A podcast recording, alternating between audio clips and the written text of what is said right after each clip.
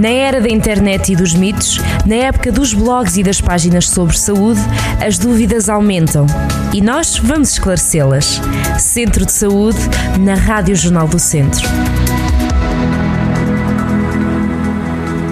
Sejam bem-vindos a mais um Centro de Saúde. Desta vez vamos estar à conversa com o Dr. Luís Duarte. Ele é médico interno de Medicina Geral e Familiar na Unidade de Saúde Familiar Grão Vasco, aqui em Viseu.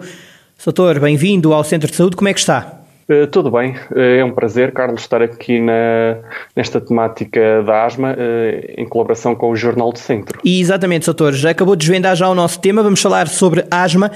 Doutor, que doença é esta? Muito bem, a asma é uma doença crónica com elevada prevalência que, que afeta muita gente. Afeta cerca de 300 milhões de pessoas em todo o mundo.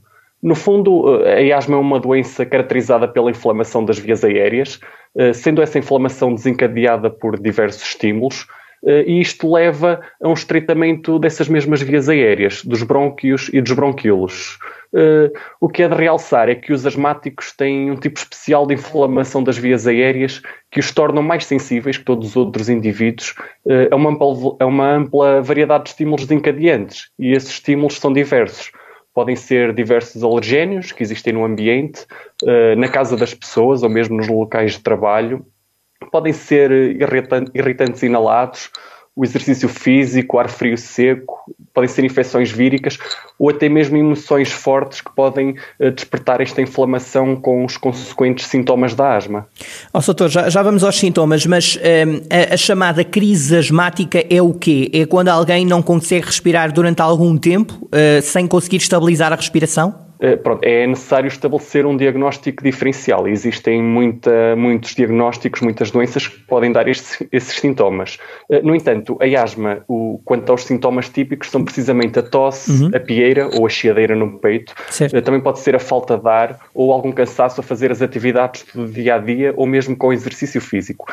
Estes sintomas têm intensidade variável. Eh, e na maioria dos doentes asmáticos não estão sempre presentes, só costumam estar presentes quando acontece uma agudização da asma, nas chamadas crises de asma. Eh, e na maior parte dos doentes asmáticos, na maior parte do tempo, não têm sintomas e há um período em que agudizam e têm essas crises. Um, vamos lá então perceber como é que se faz um diagnóstico de asma. Como é que se percebe uh, e diz alguém, tu ou o senhor ou a senhora é asmático? Em primeiro lugar, o diagnóstico de asma é, é, um diagnóstico que tem que ser feito pelo médico, obviamente, e aceita sobretudo em critérios clínicos. O médico avalia os sintomas do doente, caracteriza-os, vê quais são os fatores desencadeantes da asma e das crises, Uh, por outro lado, também é importante a história familiar, ver se há asma na família uh, e, claro, avalia outras patologias que a pessoa possa ter ou a medicação que faça, que também pode uh, incluir, pode-se agravar a asma, digamos assim. ou seja, no fundo é um diagnóstico clínico em que intervém sobretudo a história clínica.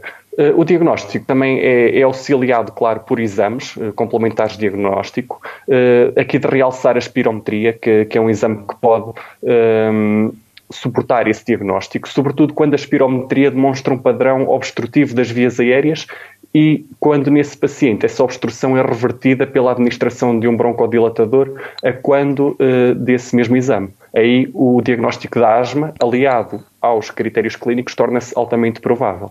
Soutor, e tratamento para a asma há? Sim. Uh, antes de mais dizer que o tratamento da asma é um tratamento muito individualizado, ou seja, uh, o tratamento tem que ser adequado a cada paciente, de acordo com, eh, sobretudo com as crises de asma que ocorram, com outros antecedentes patológicos e com a, a gravidade da asma, digamos assim.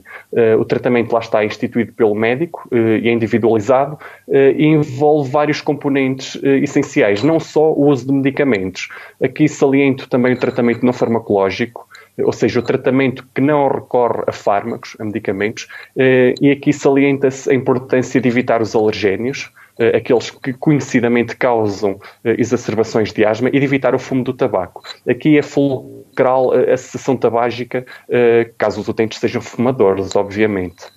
Quanto ao tratamento farmacológico, farmacológico, uhum. peço desculpa, que envolve o uso de medicamentos propriamente dito, uh, ditos, uh, isto centra-se no, no objetivo do controle dos sintomas e da função pulmonar, de modo a que o paciente possa manter as suas atividades de vida diária uh, prevenindo as agudizações da asma.